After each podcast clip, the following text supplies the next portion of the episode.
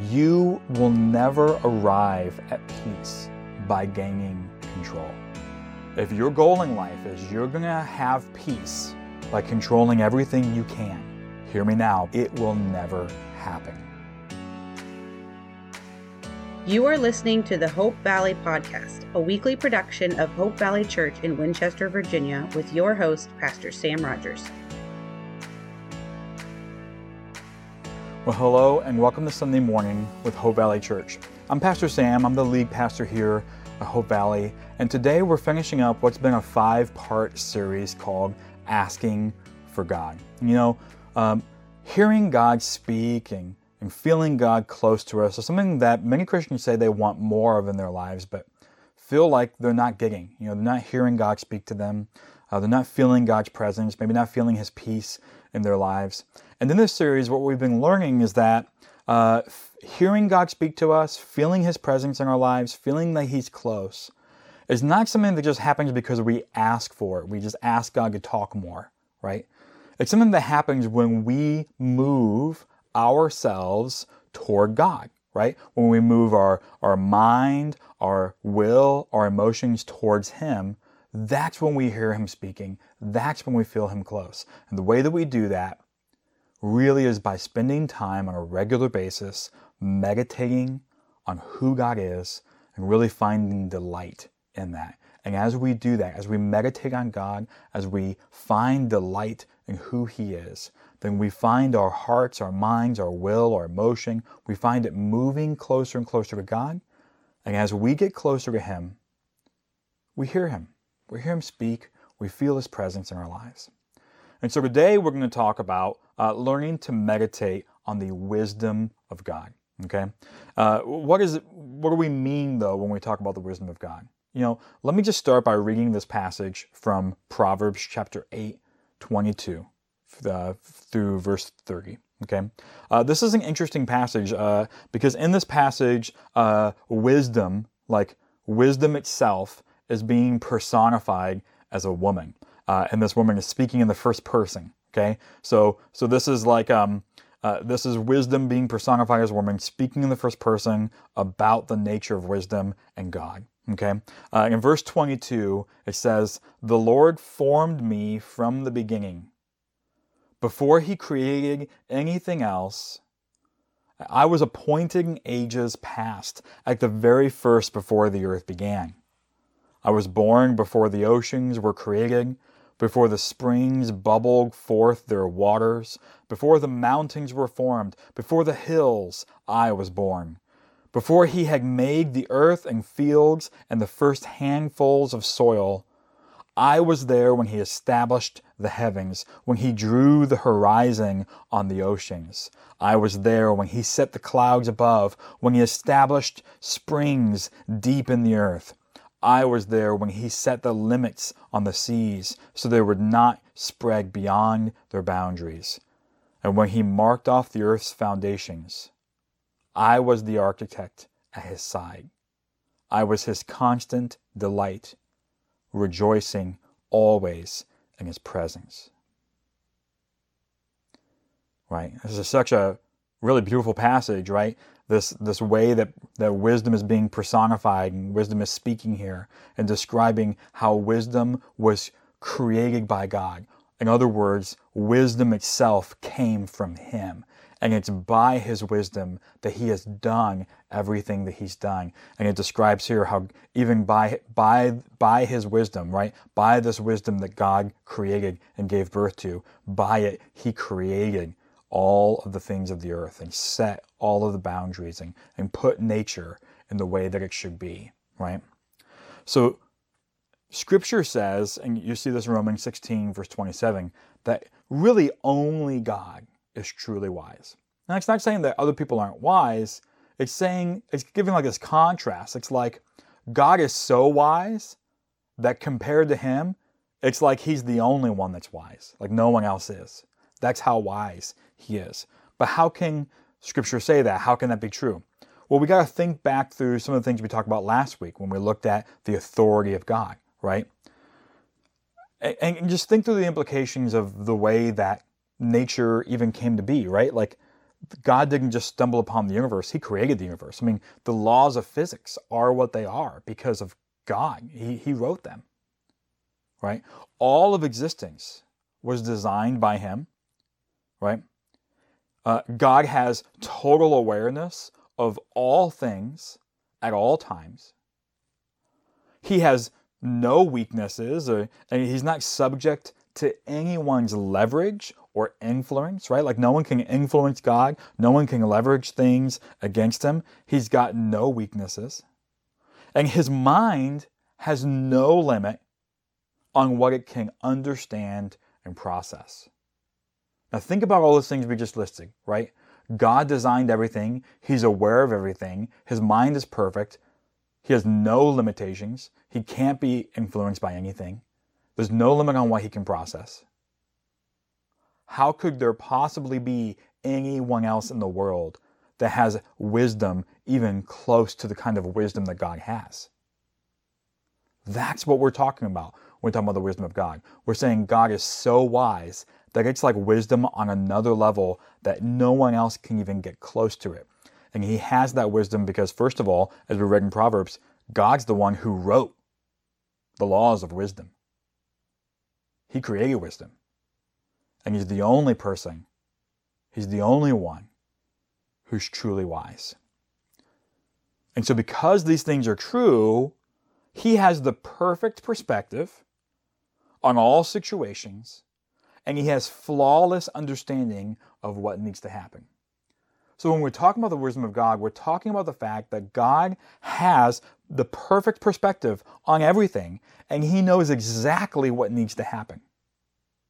This is why sometimes God does things that to us we're like, that seems terrible. Why would you let this happen, God? And I know that in our lives, we have some specific examples where the things I'm talking about are really painful memories. Some really, some really terrible things happened. And we're like, how, how could God let that happen? How can He be wise if that happened? And I know it's difficult, but something I would just invite you to contemplate today is that God is so wise that it stands to reason that a lot of things that He does and would allow to happen wouldn't seem right to you. But He has an understanding that you don't have, He has a perspective that you don't have, and He knows exactly what needs to happen. And so, in the same way that decisions that I make were, might seem really stupid and foolish to my four year old child.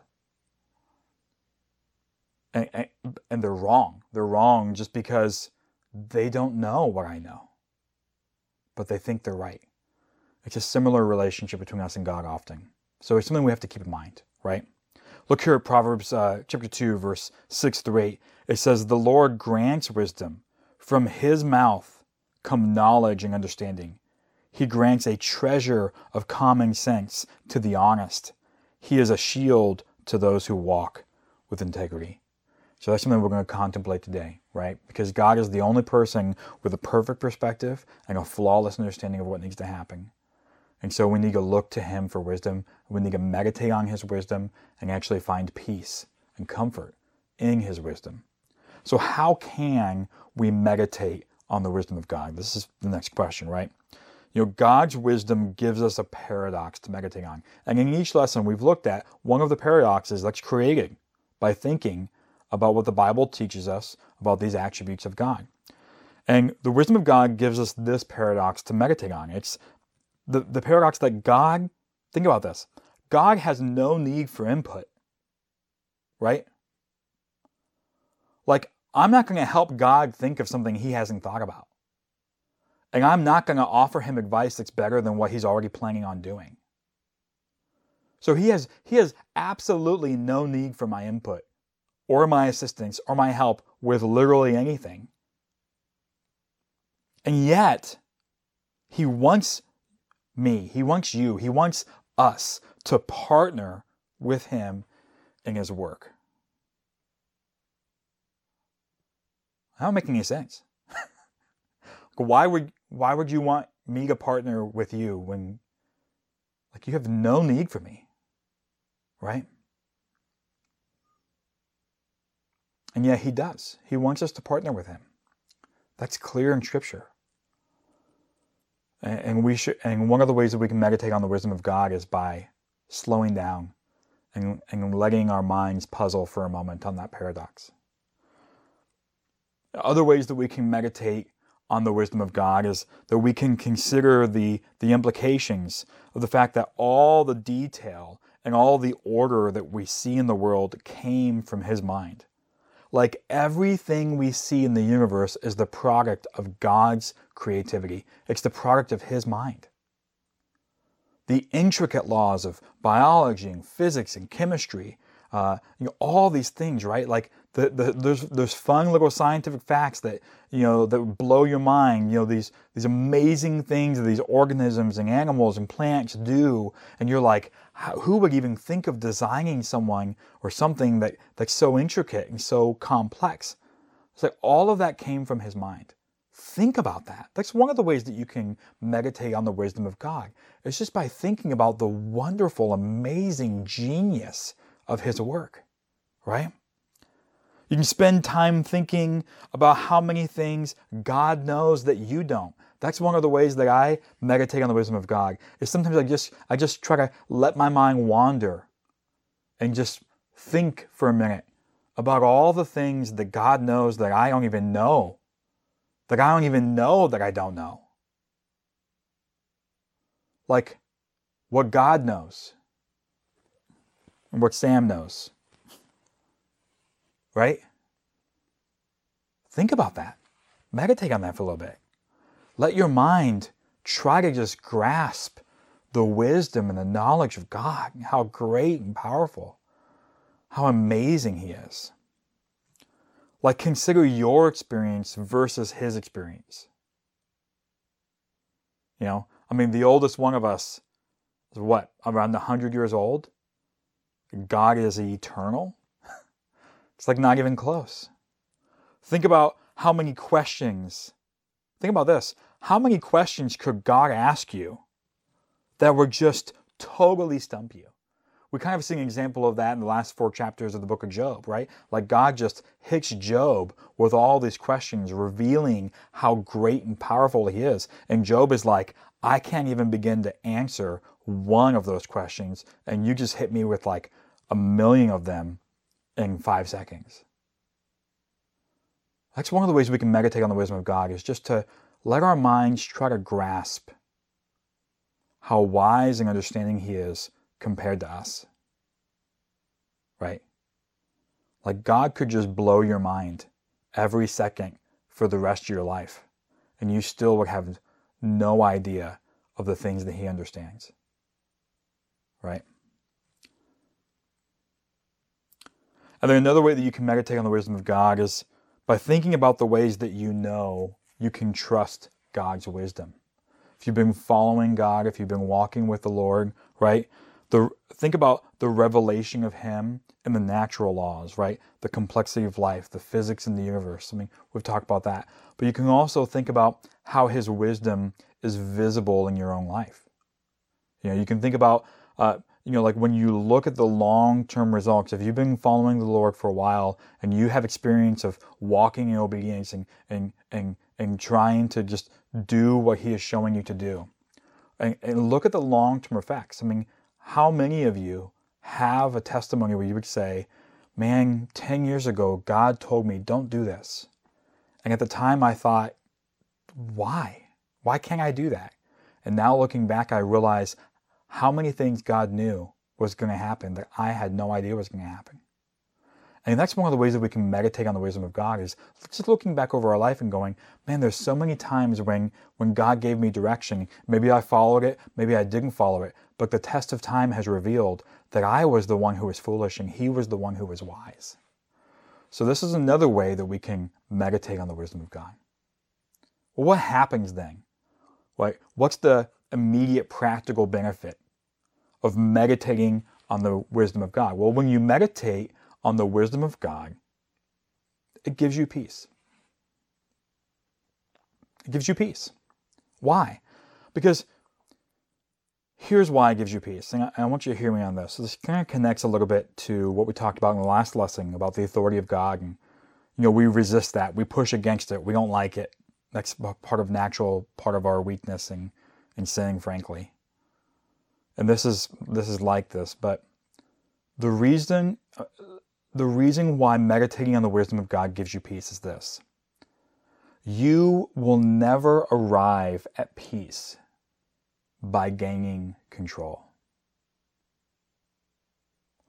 If your goal in life is you're going to have peace by controlling your circumstances, by controlling people, by controlling everything you can, and that's how you'll have peace, it'll never happen.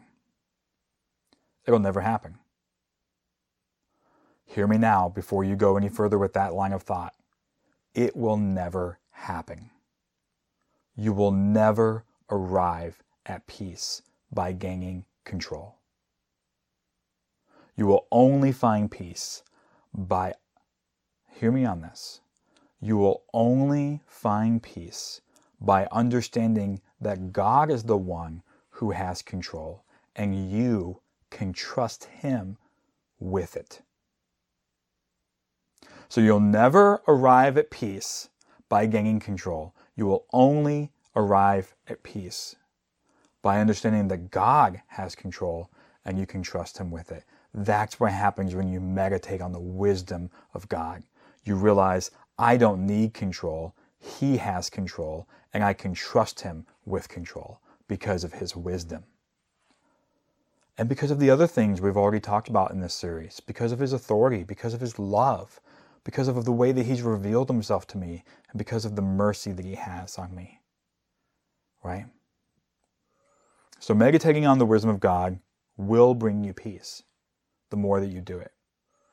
But a big part of that step is not resisting the wisdom of God, not resisting His authority the way we talked about again in the last lesson. So, as we close, I'd like to just uh, walk you through a prayer. This is a prayer that I've written out. It's a simple way to think through and meditate on and embrace the wisdom of God. Uh, and, and, I would encourage you, maybe, you know, you might be the kind of person where maybe writing out some of these things in prayer form and praying them on a regular basis just to kind of recenter your mind and get you focused back on these attributes of God might be helpful for you. If you're watching this on a video, then the words of this prayer will be on the screen. Uh, if you're listening, you can just listen along and just, I'll just ask you just listen in agreement with me as, as we pray. All right. Well, let's pray. Lord, you alone are wise. No one knows what you know. Uh, no one sees what you see. No one understands what you understand. If you would share with me everything you know and understand, it would completely overwhelm me. But your love and faithfulness teach me that I can trust your judgment. Your mercy shows me that you choose the path of love. I can trust you with the things I don't see. I can trust you when you don't do what I want you to do. I don't have to understand what you are doing to know that it is good. So I humble myself before your wisdom. Compared to you, I am foolish and I have no understanding. Give me the wisdom to do what is good, and teach me patience with your timing. In Jesus' name, amen. I know this is a hard one.